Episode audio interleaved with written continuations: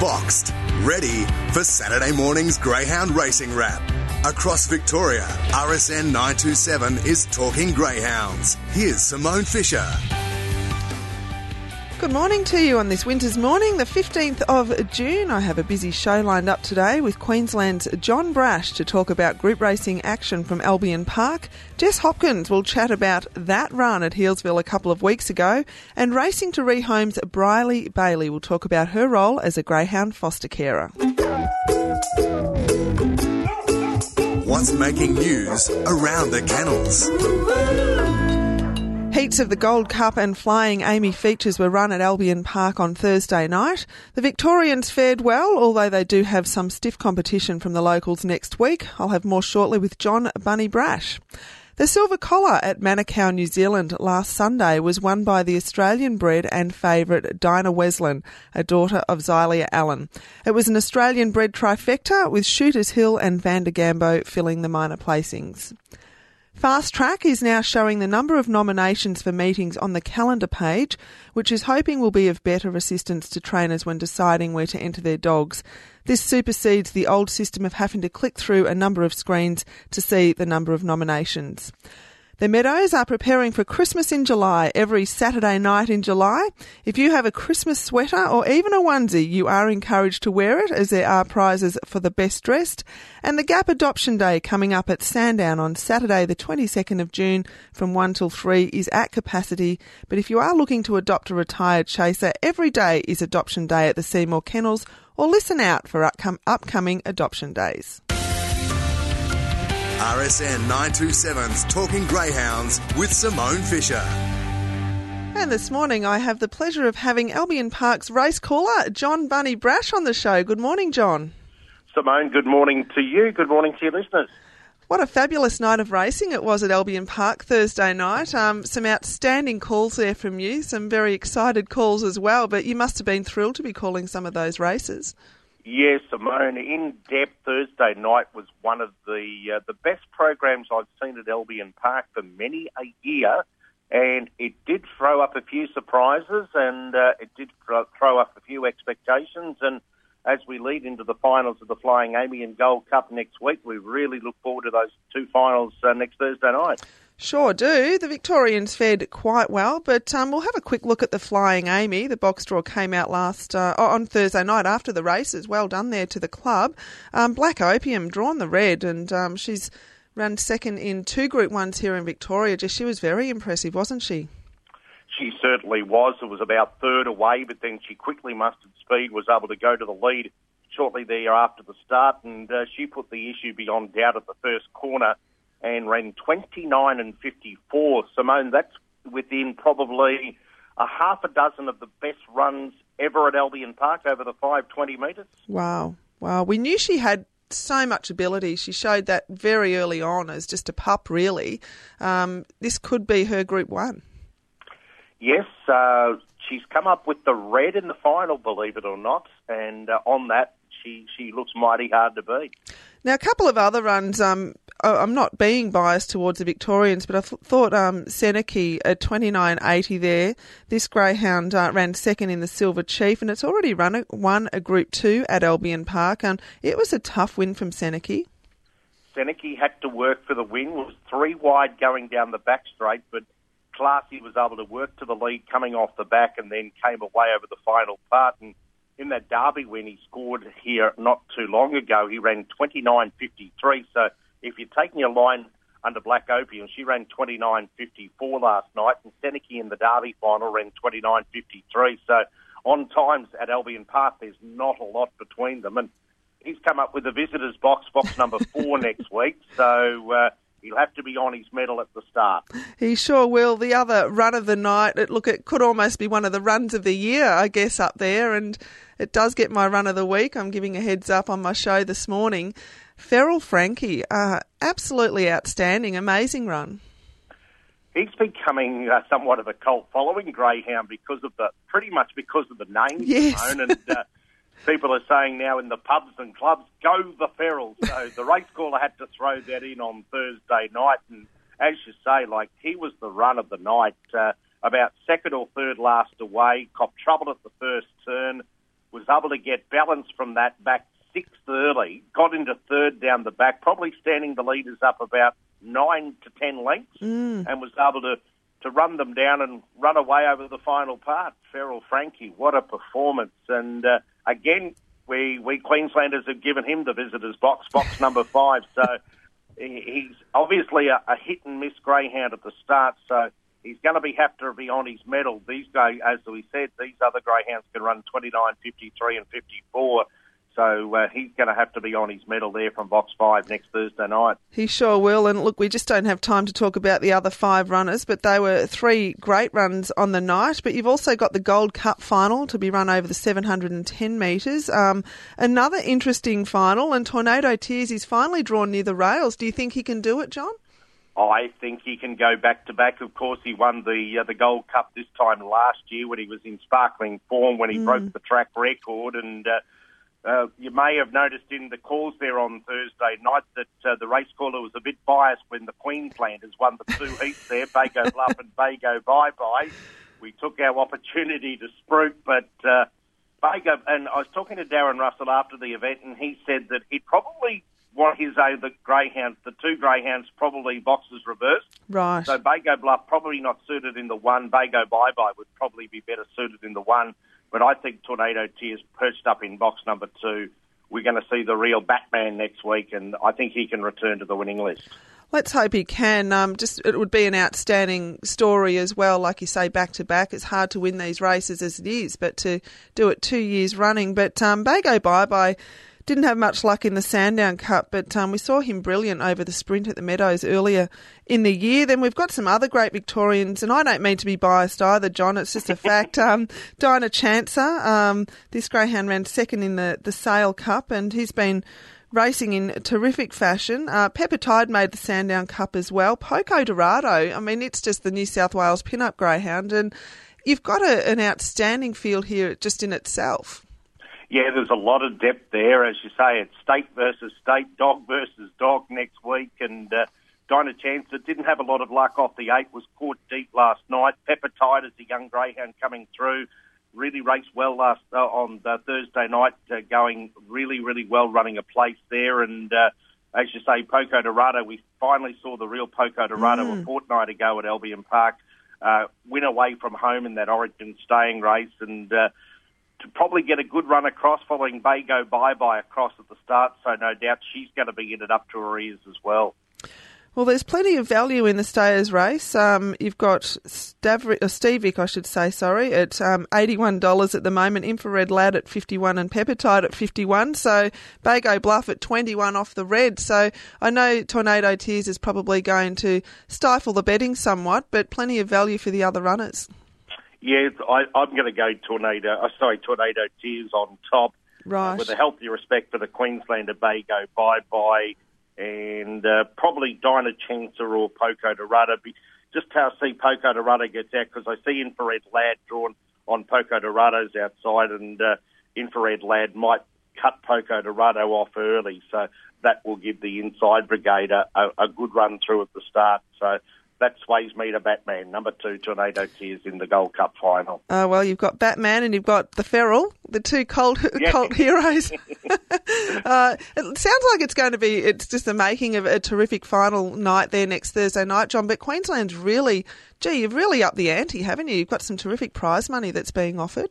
Yes, Simone, uh, Racing Queensland has uh, just uh, announced a $10.5 million uh, package across the three racing codes and uh, a 1.5 share of that going to, to the greyhound industry. And uh, they've upped uh, the ante on normal race prize money. The appearance money has gone up for the greyhounds uh, turning up at the racetrack. And also that in rather large injection of funds going into the Flying Amy Classic uh, and Racing Queensland and the Brisbane Club are going to honour that in this series, making it Group 1 prize money of $110,000 overall with $75,000 to the winner next Thursday night. And also they've announced the, the Ipswich Cup will get a prize money uh, increase and uh, they run that in November later on in the year, uh, just prior to the Melbourne Cup. And that will also be having Group 1 prize money of 110,000 with $75,000 going to winning connection. So it's certainly on and up at, at the moment in, in Queensland greyhound racing, and uh, with some of the performances by local greyhounds last night, let's hope we can keep the money here in Queensland and not give it to you Southern. oh, well, that time will tell. We'll have to wait and see for that, John. But it's been wonderful having you on the show this morning. Thank you for your time, and um, we look forward to hearing your calls next Thursday night. Simone, it's been my pleasure. Away and racing, and Kuzma bounced well from down near the inside. Zanti Man began quickly and then wanted to crash to the outside as Kuzma goes through down near the rail. Favourite strikes the lead by a length over Tex Ribs. All the leaders wandering about, then hope to win Just Harry. Zanti Man running on La Caprice and hope to win right down the centre. It's Kuzma. Well, he's all over the place, but he's too quick for them. Kuzma Probably one of the most erratic wins you'll see. Won it by three quarters of a length to Zanti Man. And James sums it up perfectly there. Kuzma, the greyhound that just was all over the place but finished it off with a win. And joining me now is the owner of Kuzma, Jess Hopkins. Good morning, Jess. Good morning, Simone. How are you? I'm great. How's Kuzma? Um, I know you've retired him since that run. yes, he's um he's good. He comes home in the next week or so when we give his sisters back to the trainer. Um, but yeah, he'll just come home and live out a life of luxury on the couch. He's a very lucky dog. He's got a very colourful CV as well, hasn't he? He does. He does. We've thought numerous times of retiring him, and but he's passed every satisfactory first go, and he never showed anything before his first race. But he, he's shown that he has got stacks of ability, but it's um, not where he wants to be on the racetrack, obviously. No, the racing game's unfortunately not for him. Um, but yeah, he he's the fastest dog I've had, without a doubt. But um, yeah, it's just unfortunate he doesn't want to do it. It is. It must be um, not heartbreaking, but it must be very disappointing as well as a bit funny, I guess, for you. Um, just disappointing that you've got a greyhound that you've saved a name up for as well, um, has got ability, and it, it's come to this. Yeah, well, we whopped him down as well, so we've had him since the day he was born. So um, the first time he did it, we were really down in the dumps, Mum and I. Um, we didn't know what to do really, and then Kim and Rod suggested um, sending him to them, sort of to get him away from us for a bit, see if a change would work. Um, obviously, it didn't in the end, but yeah, I you do have to laugh. So yeah. you do. Um, he obviously likes holidays, this greyhound, because in nine months he's only had the six starts. But the fashion that he went out with at that run at Healesville, um, turning back on the field as if to say, "Well, I've got it. Look how I've done it." It was like the biggest. Um, oh well, I, I won't say what I've got in my mind, but he was just saying, "I can do this," and and look at the rest of you. I know. We were halfway up. Mum and I were watching in the lounge room at home actually, and we looked at each other and said that's it. He's retired, no more. And then we just started cheering for him because we wanted him to go out on a win. well, he certainly did that. But he's a litter of um, one of a member of six out of the litter. How are the other um, siblings going, Jess? Um, we've got two, the two bitches, um, Satisha and Truebell. Um, Satisha's she's very very quick early. Um, she's just run the eight eighteen at Warragul um, over the four hundred, so she sort of got she's got the grunt of the litter too. She's um she's a good chaser, uh, not like her brother. No. and Truebell, she she's got ability too. She just um she hurt herself in the Judy Haley Memorial Final, so she's having her first trial back tomorrow actually. So, but the other three in the litter, I know one is with Stephen Kyriakopoulos, um, Billy's missile. He's just been injury prone, but he's got ability as well. So, yeah. Oh, well, it sounds like there's some hope there for the bitches in the, the litter anyway that you've got. That um, if you can keep some consistency up and keep them racing, that you might have some handy chasers there. But now with Kuzma, you've mentioned he's going to spend the rest of his life as a pet with you on your couch, but you've also um, had him he's been with some vet students, hasn't he? That they've been able to go over him and have a look, and he's sort of been perfect for that. Yeah, yeah. Um, Ray Ferguson and Barry Haywood do a little vet student course. They get the students out to learn about greyhounds, um, and they do it at Sandown actually. And we just Ray rang us up and said, "Can you please um, bring a race dog in for us?" And so we took Kuzma in. His name's Duke, um, and he just, he just loved it. He thought he was getting a massage the whole time, getting checked by all these vet students. Their only issue was how big he is. They struggled to stand over the top of him, but he, he's just the best dog. He really is. Oh, well, Jess, it sounds like there's plenty of life for him um, after racing, his very short racing career, and uh, no doubt he'll have a great life with you. But you never know, he might be a bit of a pin up boy somewhere, and um, if you can do things like that with vet students, um, that's fabulous. Yeah, he's great. Even my little cousin who's six, um, like, he just loves her. He, he's just a, he's the best dog, he really is. He's got the best nature, so just a racing game wasn't for him, unfortunately. No, it wasn't. But um, at least he went out with that very colourful win and a, a, great memory for you also. Thanks for joining us on Talking Greyhounds this morning, Jess. No worries. Thanks for having me. RSN 927's Talking Greyhounds with Simone Fisher. It was National Volunteer Day a couple of weeks ago, and our industry cannot survive without the dedicated volunteers that help us with the Greyhound adoption program, but also the other rehoming agencies, and people like Brierley Bailey, who's joining me now on Talking Greyhounds. Good morning, Brierley. Good morning, Simone. Great to have you on the show, and um, look, your input to the as long as well as so many other people has been absolutely fabulous. But can you just tell us about how you became involved with racing to rehome? Um, so racing to re- I first started um, with racing to rehome. I started in January last year. Um, prior to that, I was with GAP, the Greyhound Adoption Program, um, and I just felt that you know I could be better help with um, a smaller group that could um, you know use my time. The interesting thing, though, is that you never wanted to have anything to do with greyhounds, did you? No, I didn't. I'll um, I'll put my hand up in shame there that I was one of those people who believed um, everything that you read, all the bad things you read about greyhounds. And my husband has always wanted a pet greyhound, and he wore me down and wore me down. So we took the trip up to Gap um, to meet Dasher, our boy that we still have now. And um, even once I saw him, I wasn't in love. Um, the lady there that um, that served us, Pam, and she said to me oh, love, they're like potato chips. You can't just stop at one. And I was thinking to myself, I don't even want this one.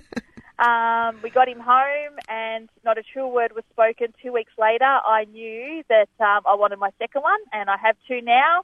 And um, plus fostered uh, 24 greyhounds since January last year. The amazing statistic of those 24 greyhounds, Brierley, is that 23 of them have been cat friendly. Uh, what surprised you about this breed, and what's the key to getting a greyhound cat friendly? Um, I just think it's uh, well, at Racing to Rehome, um, the greyhounds aren't put into kennels, so they're actually brought into our homes and treated as part of the family. So they have the structure and the routine that um, your own dog would have. Um, so they come in and they're part of the family. So they learn to be around the other animals. They learn off uh, my pet dog as well. And um, you know, and it's not just about having a uh, cat-friendly dog; it's also about having dog-friendly cats as well. So um, it works. It works both ways. So I'm really lucky. My cats uh, are really, really good. Um, so yeah, so it's bringing them into your home, showing them the love and, and, and things like that. And the other interesting fact is that some of these greyhounds that you've brought into your home that have been ended up being cat friendly are ones that have previously not been cat friendly and been assessed in other areas, and um, it's looked like they've had a high prey drive. So, definitely what you're doing, and I think just bringing them into that domestic environment with children, with just the daily routine, people coming and going, it must make a huge difference. I do. I, I think it makes a, a tremendous dis- difference. You know, some dogs just don't cope in, in a kennel situation, um, and that's that's fine. Um, they need that more one-on-one uh, care and love to, to really thrive. And, and I've shown that with, you know, sort of more than half of um, of my 23 cat friendlies have been assessed in other areas and, and, and have failed. So, um, yeah, so it, it just shows that giving them that extra time and love, you know, they can become, you know, fantastic pets. What's been the biggest challenge for you with fostering dogs? Um, I think my biggest challenge is not wanting to keep them all. Oh, right. That's a good one. Because, um, you know, of course, you know, you fall in love with them. They're in your home. So um, it does make it hard not wanting, you know, not keeping them all. Um, but I think, you know, the biggest challenge is, you know, being a part of a small group. Um, you know, you know, the support and, um, you know, we have to fundraise and things like that. So I think that's the biggest challenge with fostering is, um, you know, getting the support and, and, and, things like that behind behind the group. And you've mentioned that trainers can actually help. Um, you're happy to take greyhounds on, but if trainers could have their dogs to sex before putting them into the program with you, that's a huge cost that um, is offset. And I guess it's another step closer as well, isn't it? Well, that's exactly right. Um, you know, like a lot of um, a lot of these smaller groups, they have such a long waiting list um, to bring these greyhounds in because obviously we don't have the the foster care network, the foster care network that the um, bigger groups have, um, or as many fosterers that are willing to foster. Um, so we have a big waiting list, and we've got to have the money to be able to get the vet work done for the greyhounds. Obviously, if the greyhounds are already desexed, then that um, you know really helps us, you know, cost wise. Um, and then the greyhound wouldn't be on our waiting list for as long. And Brierley, finally, what's been the most rewarding aspect for you for fostering in fostering greyhounds? Um, it's, it's seeing these dogs, you know, um, when you come in. Like I've had dogs come in that I haven't been able to get near in two weeks. They've just been that, um, you know, that timid and that sad. And then when you see these babies go off to their new homes um, and really thrive in, you know, in day to day life, that's the most rewarding thing. So, you know, having the 24 greyhounds go off, you know, to their new homes, that's the most rewarding part. Oh, it's fabulous news. And just as a trainer, from a trainer's perspective, I just want to put it out there as well that, um, you know, some, most trainers, our greyhounds, it's the routine that they have at home and they love it and they thrive on it. And it is going out into the big wide world can be daunting. So um, they do get a lot of love and care from most of the trainers. Um, but it's just that whole upheaval of a, a, change of life that they're not used to that can sometimes, you know, seem very daunting. But people like you, Brierley, that um, put your hand out, put your uh, hand out there and grab the dogs and do this wonderful work. We just couldn't do it without you. Oh, thank you so much, Simone. I, I wouldn't have it any other way. Like I really love what I do, and like I said, seeing them go to their new homes, it's it's so worth it. Oh, good work. Keep up the good work. Thanks, Simone. It's the expert pick, Simone's Run of the Week. Racing, Feral Frankie about third last away. Glorious Izmir came out running over Justice Style. Good odds Megan. Down the outside was Whiskey Ride. Going a bit deep there. Checking Feral Frankie well back. Kendall and Chairman Jack running down the back. Glorious Izmir four lengths in front over Good odds Megan. Five away Feral Frankie. Followed by Kendall. Then came Whiskey Ride, Chairman Jack and Justice Style. Glorious Izmir going strongly before the corner. Good odds Megan. Here's Feral Frankie. The punters cheer. Go the Feral Farrell. That's a big win. Feral Frankie got up to beat Glorious. Third and I don't think anyone would deny me picking a Queensland run for run of the week this week. It was an outstanding effort from Feral Frankie at Albion Park on Thursday night, and also a top call there from John Brasch. Last week's dog to follow, Mr. Harwood, won again at the Meadows last Saturday night in impressive fashion in 29.79. He's in, in again tonight, race five. My dog to follow this week is Webleck Jack, who's now had five starts for two wins. No placings as yet, but has had has early pace and won at Horsham on Tuesday by almost eight lengths in 27.34. He's engaged tonight at the Meadows, race 10, box 3. I also have another dog to follow, and that's Mapunga Cruiser, who had his second start for as many wins at Warrnambool on Thursday night in 25.01. My best bet tonight is race 12, number 3, Mapunga Maggie at the Meadows.